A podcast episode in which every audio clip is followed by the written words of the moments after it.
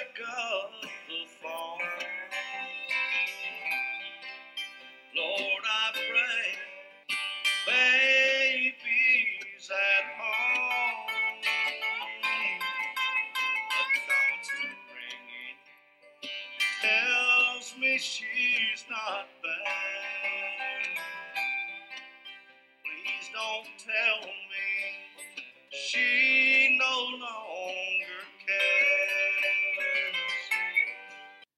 Spine tingling greetings, my vampiric friends. Thank you so much for stopping by and making Paranormal Prowlers podcast part of your day.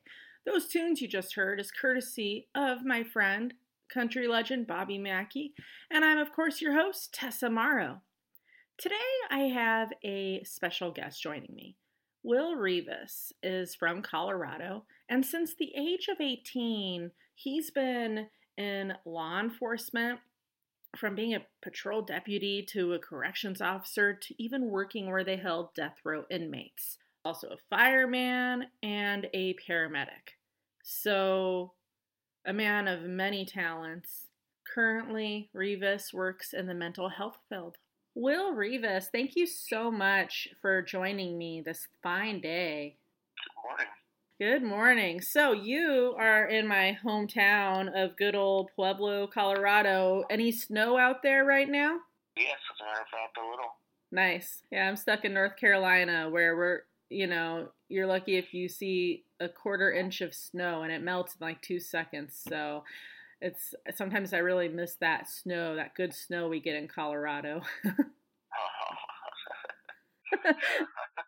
Not driving in it, you know, but you know, just being there. So, Will, have you been a lifelong believer when it comes to the paranormal, or did something kind of happen to you to push you into that direction?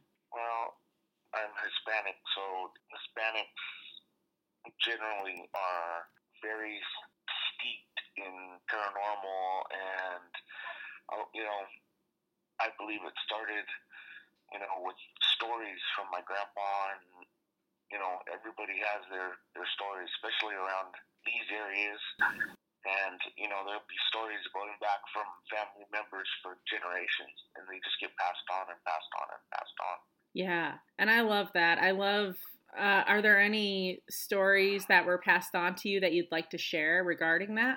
Well, sure. I mean, most of the stories come from my grandfather, and he was he was a farm laborer, so he spent a lot of his time in the fields working with the tractors and Mm.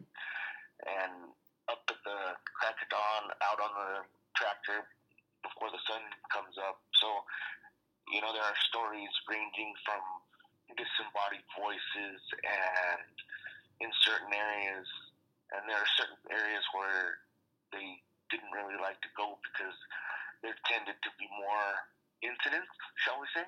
Yeah. And we're talking strange lights. There's a story that my grandpa passed on.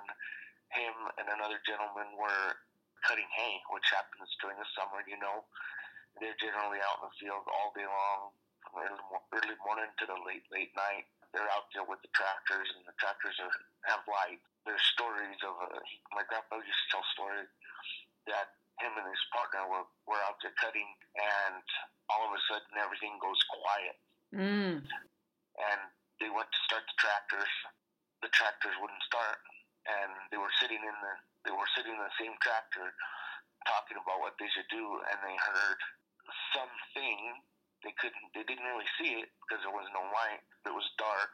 They heard something run from one side of the field to the other, and they could hear it because it was, you know, it was moving the crop as it as it went through, and heavy breathing and growling. And my grandpa said they tried to start the tractors, tried to start the tractors, they wouldn't start Oh no. until after the whatever that entity I, I call them entities, but Yeah. after it had passed, then the tractors start right up, and you know, so I I have to say that might be really unnerving. Yeah, I could only imagine, you know, and this is after, mind you, like you said, just this long day of hard work. And that's like the last thing you want to encounter. At this point, you're probably like, I just want to go home.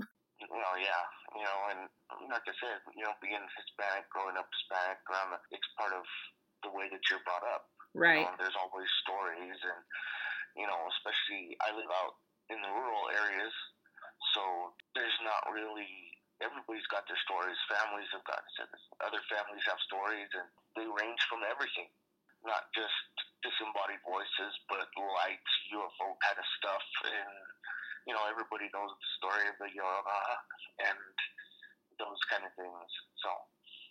Exactly. Will, you yourself, what was the first encounter or experience that you had with the paranormal? Mm, well, I've I've had a, a wide range of jobs, and most of them were public service related. My first, the first incident that really, really kind of shook me up was I was a patrol deputy, and it was October, around about October, so the chillier time of year, so it wasn't warm. Yeah. And I was on patrol. It was about probably 10, 30, 11 o'clock at night, and I was on a, a two-lane stretch of road where in my patrol district, and I was driving from west to east on a main a main artery, you know, in my my patrol district, and I noticed a light where there normally wasn't one.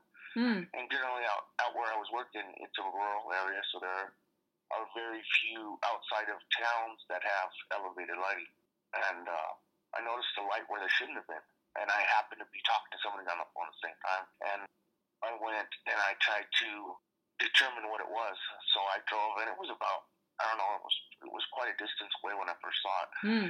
And when I drove up closer to it, I ended up being parallel to it, running from north to south on a two-lane stretch of road. There was a car probably about three quarters of a mile in front of me, and one about a mile, maybe a mile and a half behind me because it was dark. I could see the lights, and I could still see the tail lights of the vehicle in front of me.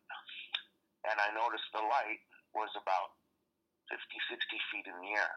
Oh, wow. And it was about, in my mind, it was about the size of a basketball.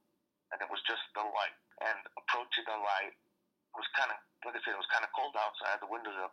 But normally when you're in a patrol vehicle, you leave your windows down about four inches.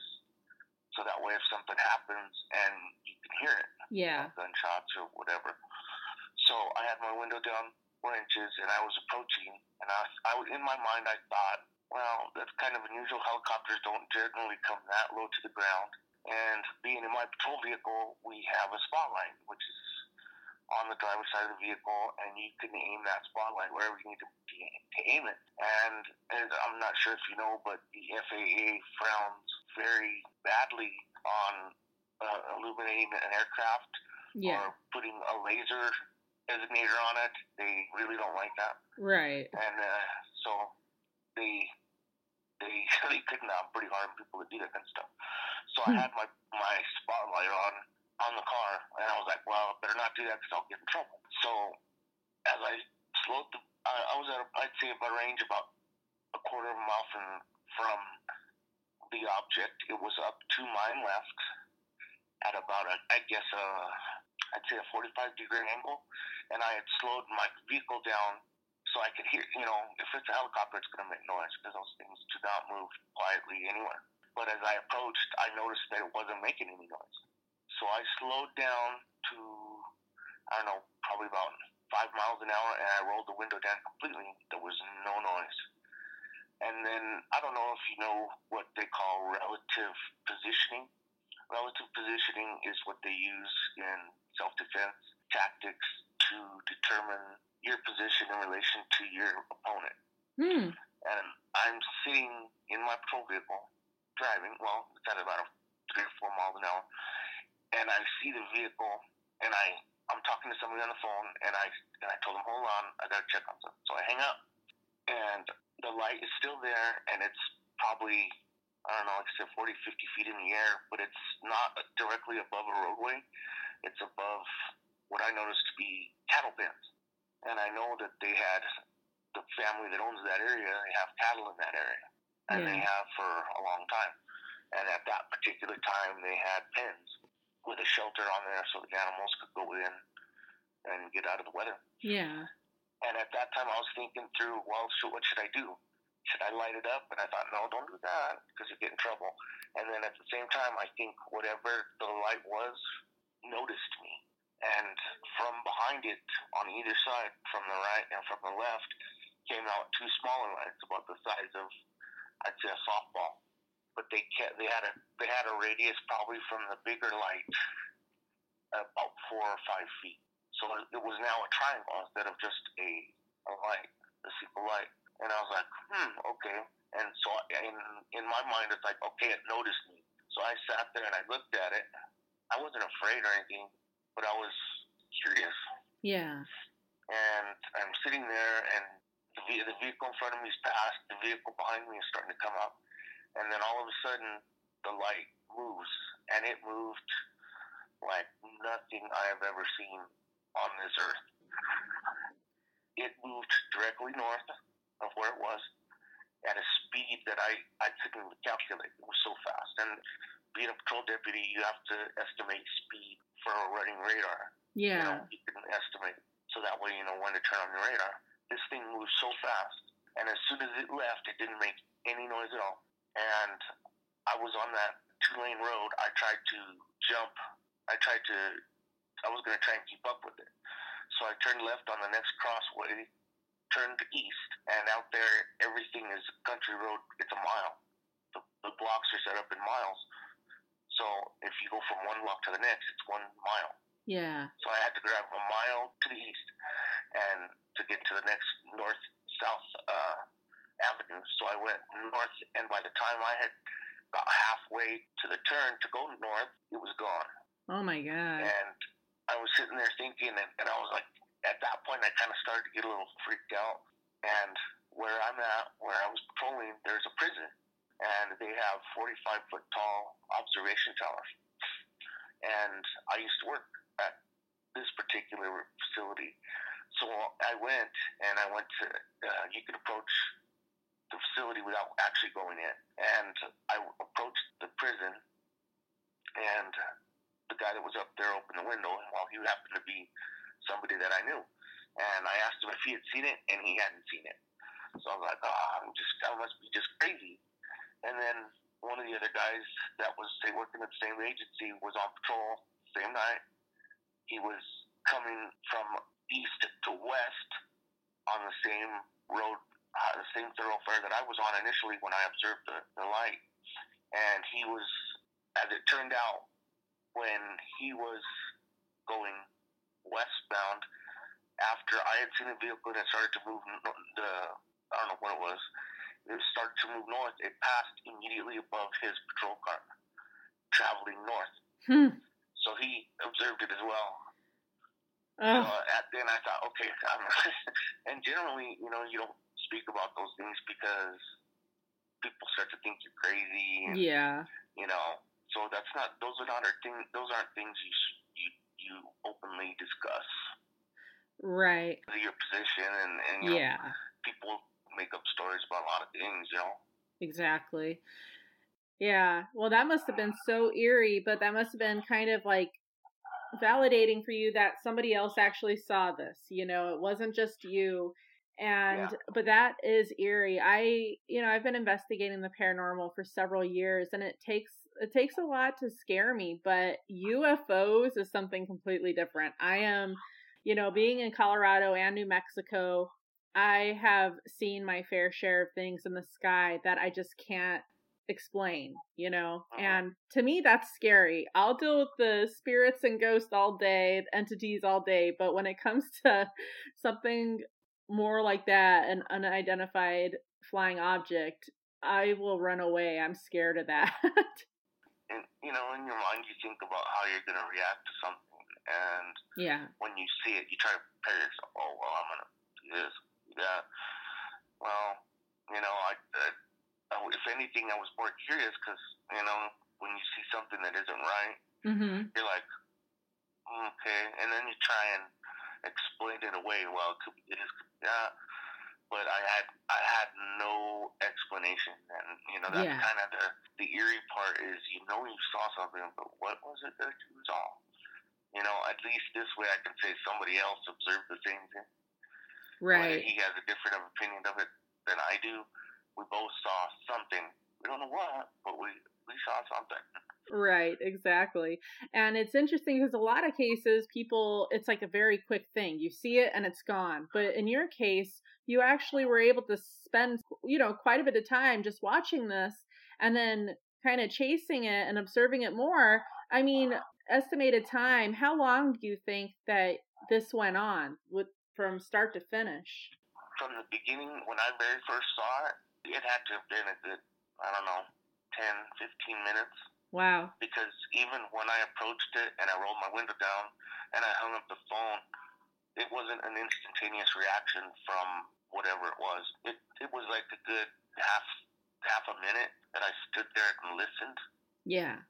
And it was, and then, it, but that's what struck me is there was, you know, out in rural settings like where I was at, there's always dogs, there's always some kind of noise, you know, mm-hmm. whether it's cows, cattle, and right. but there was nothing. It was super still and quiet, quiet like I've never heard quiet. Uh. And that's probably what struck me was it was so quiet, and this thing made no noise, and it it moved just immensely fast. Wow. Yeah, that is eerie. And like you said, that you know, it's like the silence can be so deafening and it was almost like you think like, okay, everything out there, birds, other animals, whatever, it's like they go into survival protective mode where they're like, okay, silence, you know, like danger is near. Yeah. Yeah, yeah. and you know, it's it's funny because you you you think you see it, and then you know you like try and talk yourself out of it. No, that's not what it is. It's this, and then you you you see it, and then and your mind processes this situation, that situation. But you know, I didn't like I said, I didn't, I wasn't afraid of it. I was just, hmm, that's kind of strange, you know, and yeah, your mind just kind of, I don't know if it was just it over it overloaded my senses to where I just didn't do anything. As an as an officer, they teach you that behavior, human behavior, is generally based on learned activities. You know, so when you respond to something, you've had to respond to it in the past. They call it the OODA loop, and whether it's a threat or whether it's whether it's uh, something that's docile or not violent towards you, build your body builds up a learned response to those things. So sometimes when you encounter a situation where you have not had an experience, you tend to freeze and do nothing. Yeah, yeah, and that's that's how I am sometimes. Like I just like, especially like after I had an attachment. There's times now where usually I would be okay but like for example, I was in Del Norte, Colorado at my mom's business and we were closed for the day and I was the only one there and I was still kind of feeling the effects of my attachment and um, she has like a little hostel. She had a little hostel in the area uh-huh. in this old log cabin that people riding the divide would stay in sometimes. And so mm-hmm. this one guy is just banging on the glass window where I felt it was going to break. And instead of walking up to him and saying, Hey, we're closed or whatever, I all of a sudden felt like I couldn't move. I started not being able to breathe. I couldn't even get the phone to dial 911. And when I finally called my mom, uh-huh. I just like, I couldn't even speak. She said like I was speaking in tongues. Like I couldn't, it was just the weirdest thing. And it's not like he was like, uh-huh. you know, had a weapon and, you know, whatever, but it was just so scary to me. And it was, it was so, it is interesting how that kind of thing happens. Oh, yeah, of course. And, and like I said, and for law enforcement people, they train you out of it. yeah. they do you have a learned set of responses for every situation, and that's how it starts. Yeah. And they, they make it to where your response is, it doesn't involve thought. Because whenever you generate emotion, you have to think it up, and then your body has to complete the loop. Your, your, your brain has to send electrical impulses to your muscles to move to initiate response. Well, they train you out of it. They, you do it so much and so often that it's something you do secondary. Your thought is secondary. It's not an, an initial requirement. No, that makes sense. And that's why they, they cut down, they try and cut down response times. So if you're in a situation where it's dangerous, that you can, it takes less time for you to be ready and to initiate a response. That's smart. It is so impressive to me that since the age of 18, you've been helping people. You've been making a difference in your community, keeping it safer as a law enforcement officer, as a firefighter, and a paramedic. I mean, to me, that's just amazing. People who have listened to my podcast know that I'm a huge supporter when it comes to law enforcement and first responders everywhere. And so, thank you for your service. It is greatly appreciated. Oh, well, you know, we don't necessarily do it for thanks because it's something that we would do even though you never get a thanks. And right. Well, that's what we're there for, and that's what we we try to do. You know, most law enforcement that I've ever met and worked with, they're about helping people. That's why they get into this. And you know, with all the negativity about it now, yeah, you know, yeah, there are bad people. There are bad people and everything. There are bad bad doctors. There's bad nurses. There's just, you know, it's something that's out there. Right. And now more than ever, whenever something goes wrong, it's instantly heard all over the world everybody knows. It's not anything like, you know, 40 years ago when it was just via telephone. There was very rarely there was any TV. The instantaneous of news now, it, you know, it just spreads things so fast, and yeah, we're quick to jump to conclusions. And society as a whole now is glorification of crime and violence, and you know, it's acceptable. Whereas, you know, 50 years ago, you didn't hear things like that. You know, people tried to be hardworking and yeah, straightforward, law-abiding citizens trying to trying to make it. Right.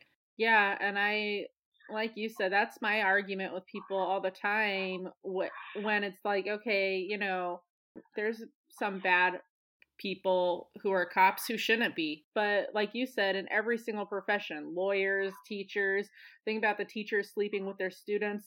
I mean, there's people who are doing things that should clearly not be doing, you know, what they're doing.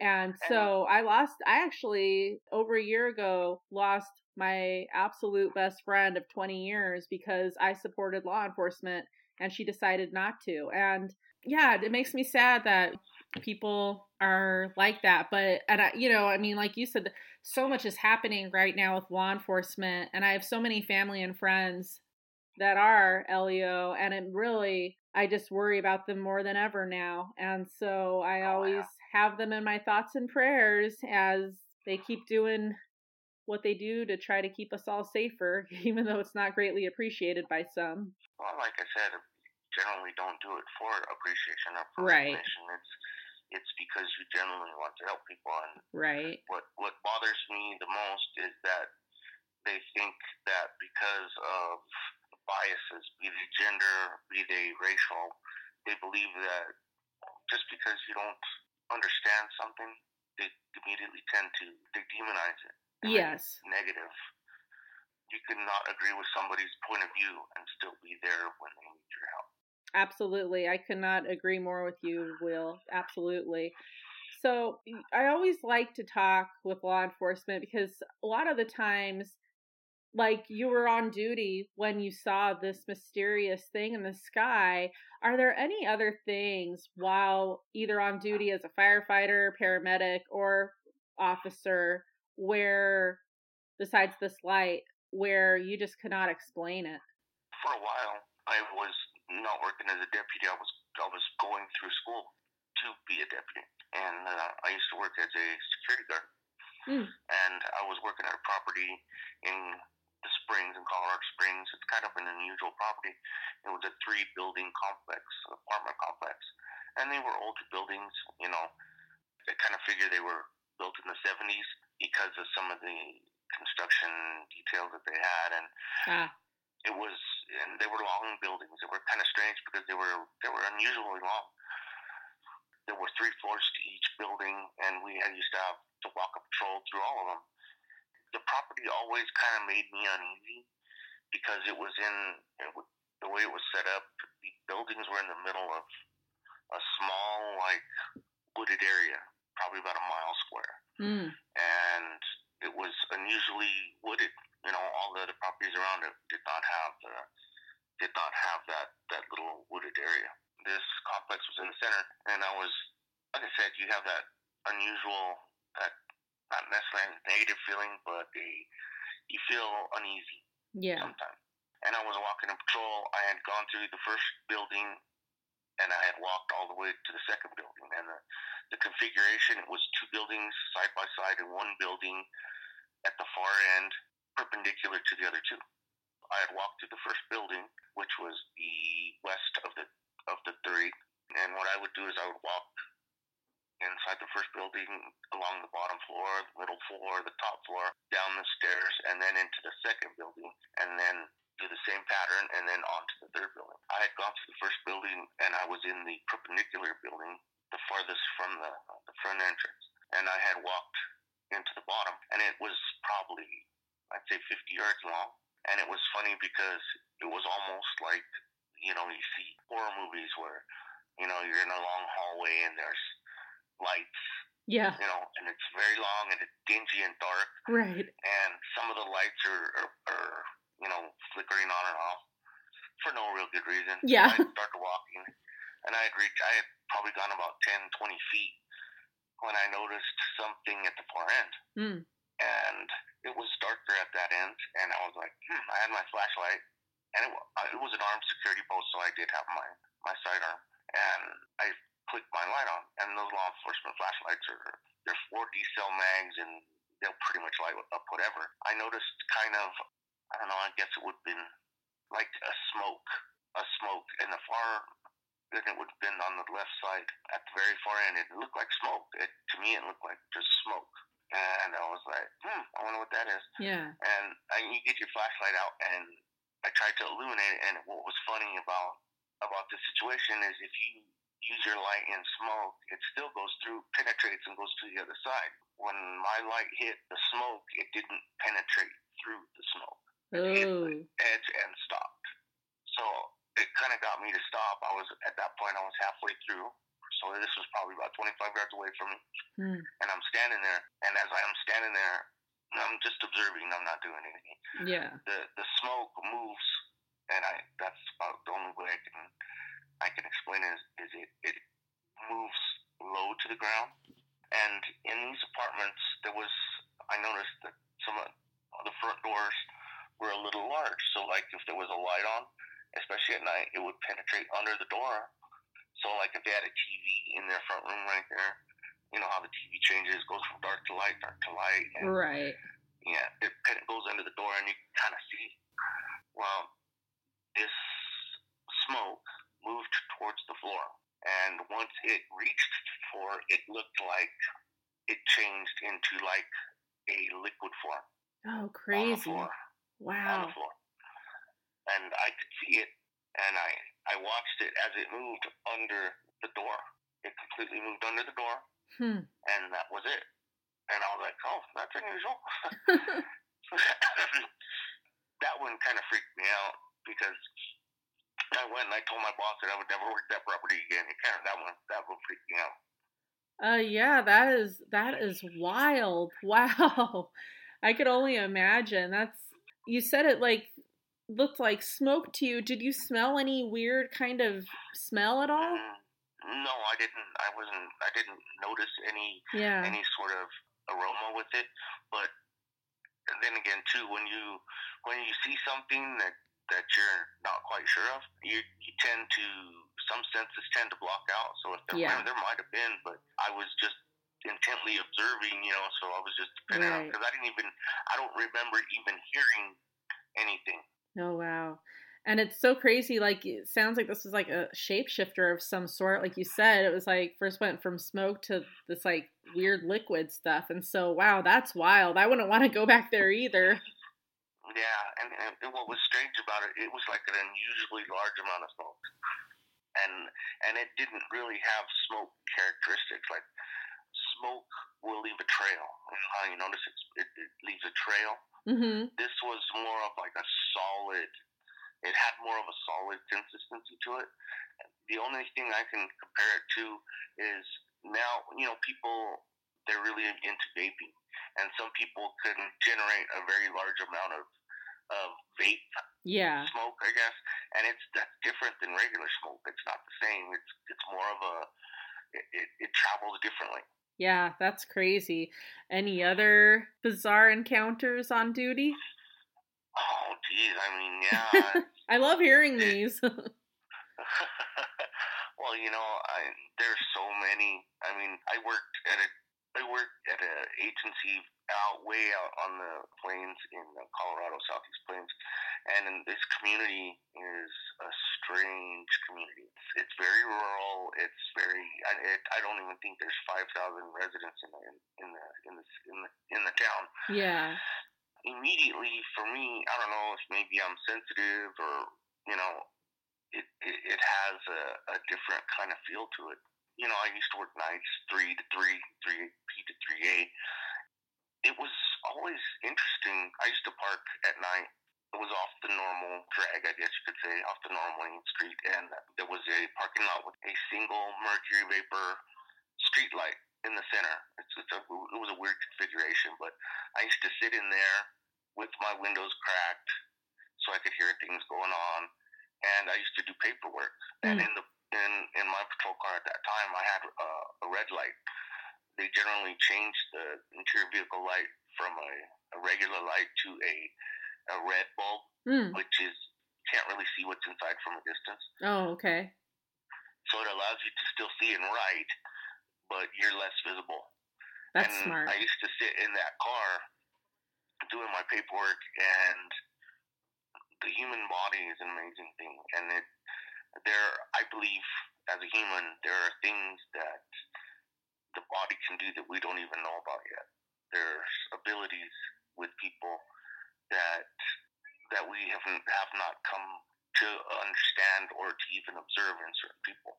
I used to be able to sit in the car and I have a belief and it's not necessarily because of anything I was told, but I believe there are entities in this world that are human, and then there are some that are not human, and then there are some that are old, older than than time itself, and they travel places. They they have an existence just like people do, but their their plane of existence is different. Yeah, and you can feel. I could feel when you know you can't see anything in in our. I believe our consciousness there's nothing there to be seen, but there are other levels of consciousness, I believe. And these, these entities, these things move and they exist in their consciousness, whatever that might be. You can feel these things when they come by because for like me, a common reaction is the hair standing up on the back of your neck. Yeah. That's your own body telling you that, hey, there's something here. You might not be able to see it, but there's something here. And you could sit there and you could feel them come and feel them go. And I believe, you know, and I did probably three years out there working, and those entities have the ability to show themselves to you, whether they want to or not. That's up to them. Some are evil, some are not. They're not good. There are some that are very evil, and then there are some that are good as well.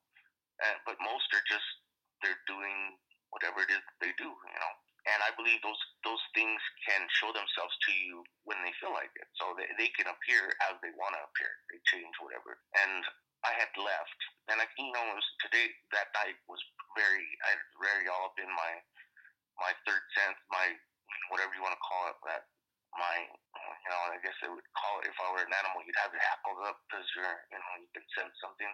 But I I left the parking lot, and this town it's it's there's one light in this town, one street light. Oh wow! and at ten o'clock, it switches to from a red and green to a red. Uh, it goes to red for all four. Oh, okay. All four directions. Yeah. So I went to this stoplight. There was nothing that I observed on this corner, on the opposite street corner, because I was traveling from west to east, and it was a very well lit intersection, and I started to turn, and I, I observed nothing on the street corner. And as I started to turn through the front windshield of the vehicle, there was a man, mm. an, an old man, because he he was standing there. It was just you know, it wasn't moving. He was just standing there. He was looking at me. And then as my front windshield passed, the pillar, the A pillar on the passenger side of the vehicle, once that passed through through the intersection, and I was looking out the side window. He was gone. Oh, wow. And that, that kind of caught me by surprise. too. I was like, oh, that's different. Yeah. But that's kind of what makes me think is there's things over there that'll show you. They'll, they'll they, if they want to be seen, they'll be seen. They'll make themselves observable by you. And I, I didn't feel like it was a negative or a malevolent thing. It was just a thing. Yeah. Maybe he wanted to be seen or wanted to be observed, whatever, but he was there and then he wasn't. Oh, that's wild. That kind of reminds me of a one time my friend shared a story with me out of New Mexico, and he was driving on most highways in New Mexico are desolate, but you know, he was driving and he sees this guy walking along the side of the road and he passes him and at this point for several miles as he's getting into town, no other cars. You know, you could drive forever and not uh-huh. see another soul or a car. And so he gets into town, and as he's into town, he sees that same person walking on the side of the road, but several miles, you know, probably 20 or so uh-huh. miles. And it's not like a car had passed him and pulled over and let this guy out. And so Mm-hmm. it's just sometimes really interesting where it's like, wow, how the hell did that happen? You know? Yeah. Well, you know, like I said, there's there's things that are out there that that our our consciousness really doesn't explain or or understand. The, the world's a mysterious place, and there they're just there are things now that they're just starting to understand, especially with regards to the human mind and and, and its abilities. Right. Absolutely. So, Will, you know, one place that you actually worked at for a while is a place that many would consider hell, death row. Any intense stories to share about death row? I mean, not even just like paranormal. I'm always interested to hear about people in law enforcement and some of the things they go through, some like, you know, bizarre things or paranormal things or whatever. Anything crazy to share about while on death row? And I understand, you know, about keeping people anonymous and what have you. I just, I'm always curious about that kind of stuff. Oh well, and I'll tell you, most of my experience at that time was dealing with those kind of people, and I'll tell you, they're different.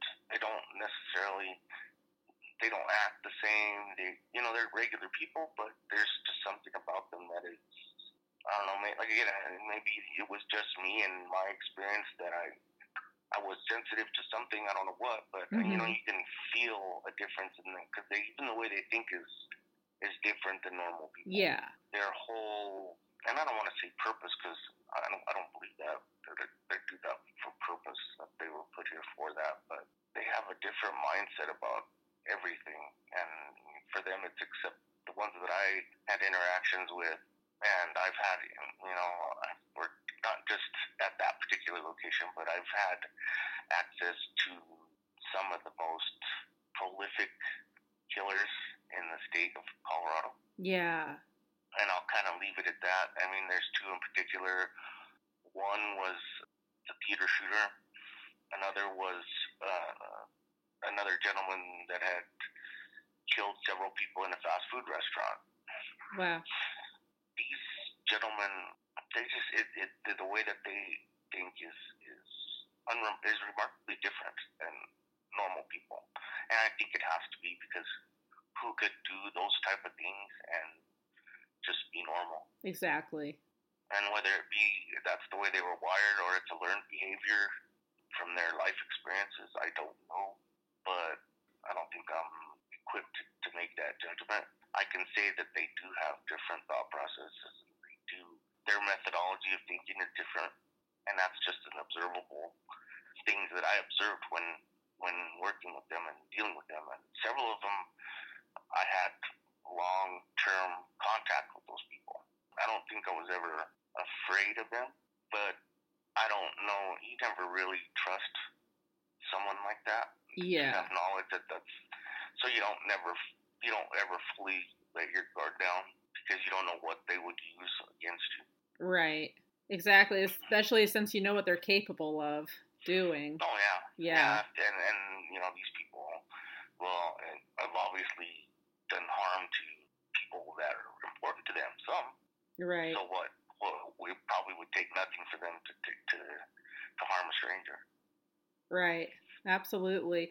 Yeah, it is eerie the people that are out there. And I, I remember as a kid, it was before I actually lived in Pueblo, but my grandma, I, all my family on my dad's side lived in Pueblo for the most part. And I remember in the summers, I would go and stay with my grandma out there in the south of Pueblo. And I remember one time I was walking down the street with my friends Actually, they're the friends that I asked if you're related to. and we just see this like kind of blood cast off on the sidewalk. And I don't know if you remember if it was even in your area, but there were two priests that were murdered several years yeah. back, and that was that. I mean, we ended up finding mm-hmm. out it was because of like to due to that. But then I had another time where I had to go with my my aunt I don't know if it was the courthouse or we had to go somewhere because she had to drop something off.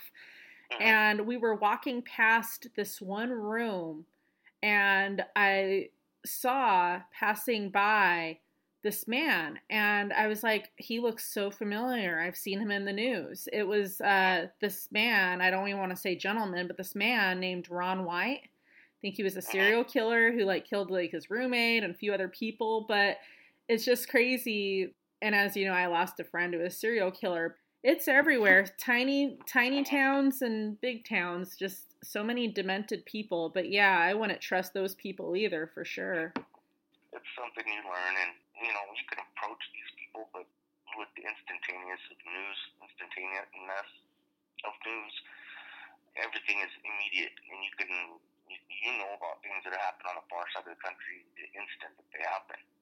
Yeah. You know, and and these people are big jeopardy. They're all in the news for however long, and they're these people are they're people too. They're just a different kind of people. Right. You know, most people, most folks are kind and good-hearted, and these ones aren't. But they're still people, and I guess it's just one of those things you got to understand. And sometimes I think it's better not to understand where these people are coming from because if you do, you can't understand them, it means you're just like them. Yeah. And, you know, that's what I always used to tell myself. If I ever start to, to sympathize and empathize and, and understand these, these people, that I would stop doing it. And sure enough, you know, yeah, I don't want to be that. That's not that's not what I aim. That's not what my aims in life are. Right. So a while back, you on Messenger on Facebook, you mentioned something about going to Fort Lyon sometime to investigate there. Mm-hmm. Talk about this location, if you will. Like, what's going on at Fort Lyon? Okay. Well, let me give you a little bit of history. Yeah. To the place. Okay, Fort Lyon has been in existence since the time of the Old West. It was an actual military fort into the back into the 1800s because at that time it was where the military would, uh, staging posts the military would use to protect settlers in the area. So we're talking the time of Bent himself, the actual Miss Captain Bent was a was a soldier, and that's who they named the port after. And at some point, the Veterans Administration had come into possession of that land, the government still, and there's a military cemetery there. There, for a very, very, very long time, was a, a hospital for veterans and they had lockdown wards for dementia. And you know, my father worked there for many, many years. Matter mm. fact, he, he retired from there. Oh wow! And he he used to work nights on the property as a medical a medical person, and he himself has told me of the things that used to happen in the middle of the night at three o'clock in the morning, and there there are many many stories of disembodied voices of electronic doors with the electronic eye opening and closing with nobody being there. Oh, jeez. An elevator that is a key elevator only, moving between floors without anybody being inside the elevator. Hmm. And at some point, property was turned over to the Department of Corrections for the state, and it was made into a correctional facility. And I've had family that's worked out there, and there were many, many, many unusual things that have happened out there with regards to disembodied voices and image uh, apparitions. And that property has had a huge, huge history of of suicides Oh, geez. because of mentally unstable patients and Yeah. not just mentally unstable patients, but suicides of staff and Mm. and we're talking years and years and years of these kind of of these kind of issues. You know, Oh, wow. it, it was not unusual for them to lose a patient and to find them somewhere on the property months later. Oh, geez. Plus, it has its own military cemetery on property. So this is, and it's close to water, as Mm. most of these high, and I, and I call it a high intensity location is because there's a lot of things that go on. You know, disembodied voices, unexplained noises. There's a myriad of experiences that people have told me, and I have had other family that have lived, that have worked there and lived on the grounds because at some point they had housing in there for staff. And at that point, at some point when DOC took it over, they had staff living on the property as well. So, you know, there's numerous, numerous accounts of things going on Oh, wow. out there. It's a high active location, really it is. And now yeah, I believe it's a rehab facility. They use it for a rehab facility. They send addicted per- persons from the Denver area, and they send them out here to try and get them clean and, and get them ready to go back into their lives. Wow, yeah, it sounds like an extremely active location. I always that's always been one of my favorite things to investigate are, you know, jails and asylums and sanitariums, but every time I go to those places, I just like I'm a sensitive, so like I'll feel I'll just feel the sadness and sometimes I'll just feel bouts of the sadness while I'm there and you could just Mhm. I just like picture the people being there and I know they did things obviously and that's why they were there but it's just like the feeling the atmosphere it's just it's different like other locations Oh yeah, you know that's that's funny because most people are uh, aware of those things. They can feel them. That's your mind letting you know to just be prepared. right absolutely so will before we end the episode and this isn't really a question about paranormal but I always like to hear about you know people like you being in law enforcement firefighter paramedic. I know each case and story is special and different but are there certain stories that you are able i know again pe- keeping people anonymous but certain stories that just kind of stayed with you like you know saving a life of somebody or a close call or something like that that you're able to share oh sure. I mean, for uh, when I was a paramedic, after I'd been a paramedic for many years, I moved out to Sterling, which is out in the northeast part of the state. I worked for the state out there, and at the, I used to work two jobs. I'd work for DOC during the day, and at night, and on the weekends, I would work EMS. For a long time there, it seemed like I couldn't go on vacation without finding some sort of some sort of uh, some incident where I Hmm. needed to do my my medical stuff. I've I've come across car wrecks, and for years, it just I was involved. You know, I'd find those things without necessarily really trying. yeah Things like I was being followed. those things would follow me everywhere. But I don't I don't know that that was it. I just think that it was just you know your your awareness of the situation. But you know, as you mentioned, or as you question you asked me, uh, there's one incident in particular. Uh, it was probably about five years ago, five to seven years ago, and uh, during that time, my family had had a real difficult time because I had had two uncles and an aunt pass away. My first uncle died of, died of cancer, and then seven months later, his wife passed, Aw. and probably about another four months later, had my youngest uncle pass away from a heart attack. So it was a real, a real Oh. tough time in the family yeah you know, being this was before the COVID, and you know, there were no restrictions on family gatherings and stuff. Right. And my family, being Hispanic, we enjoyed to be together, and we were we were at my aunt's funeral, so it was the second the second death in the in uncle.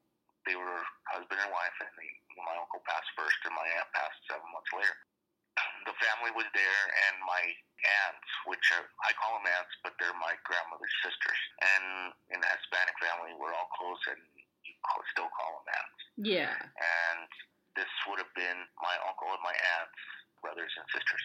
So we're all sitting there, and my uncles and aunts are seated around the table, and the kids and the grandkids are just kind of smattered around. There had to have been about 30 of us in the house. Oh, and wow. It was after the funeral. And we were all sitting there, and I was probably about three feet from my, behind my grandma. I was leaning up against the wall, and they had made a joke with reference to my aunt. And and my aunt jokingly says, I'm sorry. Her name was Martha. She says, I'm sorry, Martha, it's just a joke. So, eh, speaking to my aunt who had passed, Yeah. well, there was a sugar bowl on the table. On the center of the table, it was like a lazy Susan with, you know, coffee, uh, creamer, sugar, and spoons and stuff like that. So, if you wanted coffee, Yeah. there was a sugar bowl, and it nobody touched it. There was nobody within inches of it. Nobody kicked the table. There was no noise. There was a sugar bowl. Like I said, and it had to be about it was about a four inch diameter bowl with a lid and a spoon in it, a small spoon, Hmm. and it it jumped up in the air. And I say jumped because it went rapidly. It didn't just float up. It moved rapidly to about four or five inches above the table, and then it moved probably two, three inches to the left and spilled. Wow. Well, we were we all nobody said anything, and there was quite a few of us there. We looked at it, and then you know when we looked at the the bowl and right in front of my aunt that I made the joke. Well, the sugar that came out came out in a heart, Oh in the shape of wow. a heart. Oh, that's incredible. Yeah, that was it was one of those kind of situations. Everybody was like, "Oh, okay." that was that was unusual. Yeah. Those are, those are the kind of things that happen, and you know, it's not unusual. I think those that have passed come to visit us every once in a while, and you know, when you think about them, and it's not that it's to be scary or to be frightening. It's just those people that have passed just saying hi, just coming back to let you know they're still around. You know, and, and that those are the things that kind of that cling to me the most because those Yeah. are the ones that mean the most. Right, absolutely. And I agree. I I love it when loved ones who have passed on, you know, make appearances, whether it's through phantom smells or apparitions or sweet things like that, what you just shared. I mean, those are such precious gifts and I I've had that too where where they come and visit and to me it's an honor, you know, that they're still there watching over us and letting themselves be known. So that's oh, yeah, yeah. that's that's sweet. Yeah, it's it's one of those things, and, and you know those things mean the most because yeah. you know that not first of all you know that not only there's something next, there's something to go on to from here, whatever it may be, and that your family is there and they're waiting for you. Whenever you go from whatever it is here to whatever's on there, there's family there. There's people there that you know and that you love, and it's hope for the future, I guess. No, that's a good way to good way to put it for sure.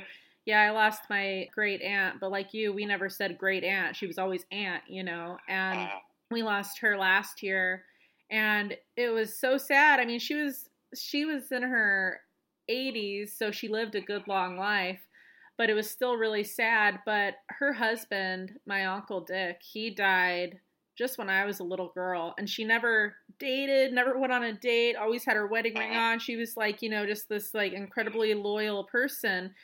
And and I'm not saying you're not loyal if you remarry, obviously, but she just like never felt the need. And I asked her one time, you know, have you ever gotten lonely? Do you ever just like, you know, want to go on a date? And she said, Tessa, when you find true love, even though it was taken away from me way too early, he died from a heart attack.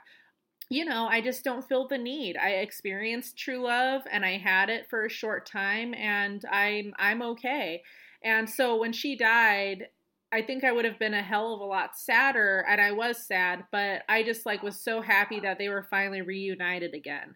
And I know oh, that's what she always wanted. And so I was I was so happy for that. So I think that when your uncle died, I bet he was waiting for her with open arms. So what a great reunion that must have been, you know? Oh yeah, oh yeah. I mean, you still miss him, but that's, Yeah. that's us. That's our miss, not necessarily theirs. Right, right. You No. know, it's interesting. Like I said, it's it's just one of those things, and and, you know, you have that hope and and that that positive. I don't think it's supposed to be a negative transition. It's supposed to be a positive. You know, what makes it negative is that most people aren't ready to let go yet. You know, Right, us, those that are still here, right. are, weren't ready for them to go. Because there's always, I sit and I think sometimes about the conversations that I could have had. You know, Yeah, you know, absolutely. Now, no, now being older like I am, you know, there's a million questions that I would like to answer, ask my grandpa and my my uncles and aunts, because you know they have those, they they had to have had similar similar experiences. Yeah. No, That definitely. knowledge is never. It's it's always a good thing. What a better way to get a hold of it than from the people that know you best and have known you forever. Good point. Absolutely. Well, Will, I am just so grateful for you to be on this episode and thank you so much for sharing all your really special and some eerie experiences and encounters. And Pueblo's a small town. Maybe we'll run into each other sometime and share some more paranormal tales. Thank you for having me. What a real, true, nice guy and a true hero. Since 18 years old, he's been helping people. So amazing. Big shout out to Will Rivas for being on the podcast. Did you enjoy this week's episode? Uh, yes, sir. Listen to the others, you guys. They are all pretty phenomenal. Haven't heard every single one yet? No need to cry. You could binge listen right by hitting up any of those podcast platforms such as Castro, Breaker, TuneIn Radio, Podchaser, wherever you may roam. To listen to your other phenomenal podcasts, you'll probably find Paranormal Prowlers podcast lurking in the background. This week's special city shoutouts go to Anaheim, California, North Wales, Pennsylvania, South Bend, Indiana, Golden Valley, Arizona, and Vijayawada, India. As always, it's greatly appreciated. Do you yourself have a spooky, spine tingling tale to share, or have an idea for a topic for an episode? I'm all ears and love suggestions, so please don't hesitate to message me at the Paranormal Prowlers Podcast Facebook page, Paraprowl on Twitter, or email me at paraprowl at gmail.com and we will See you next week.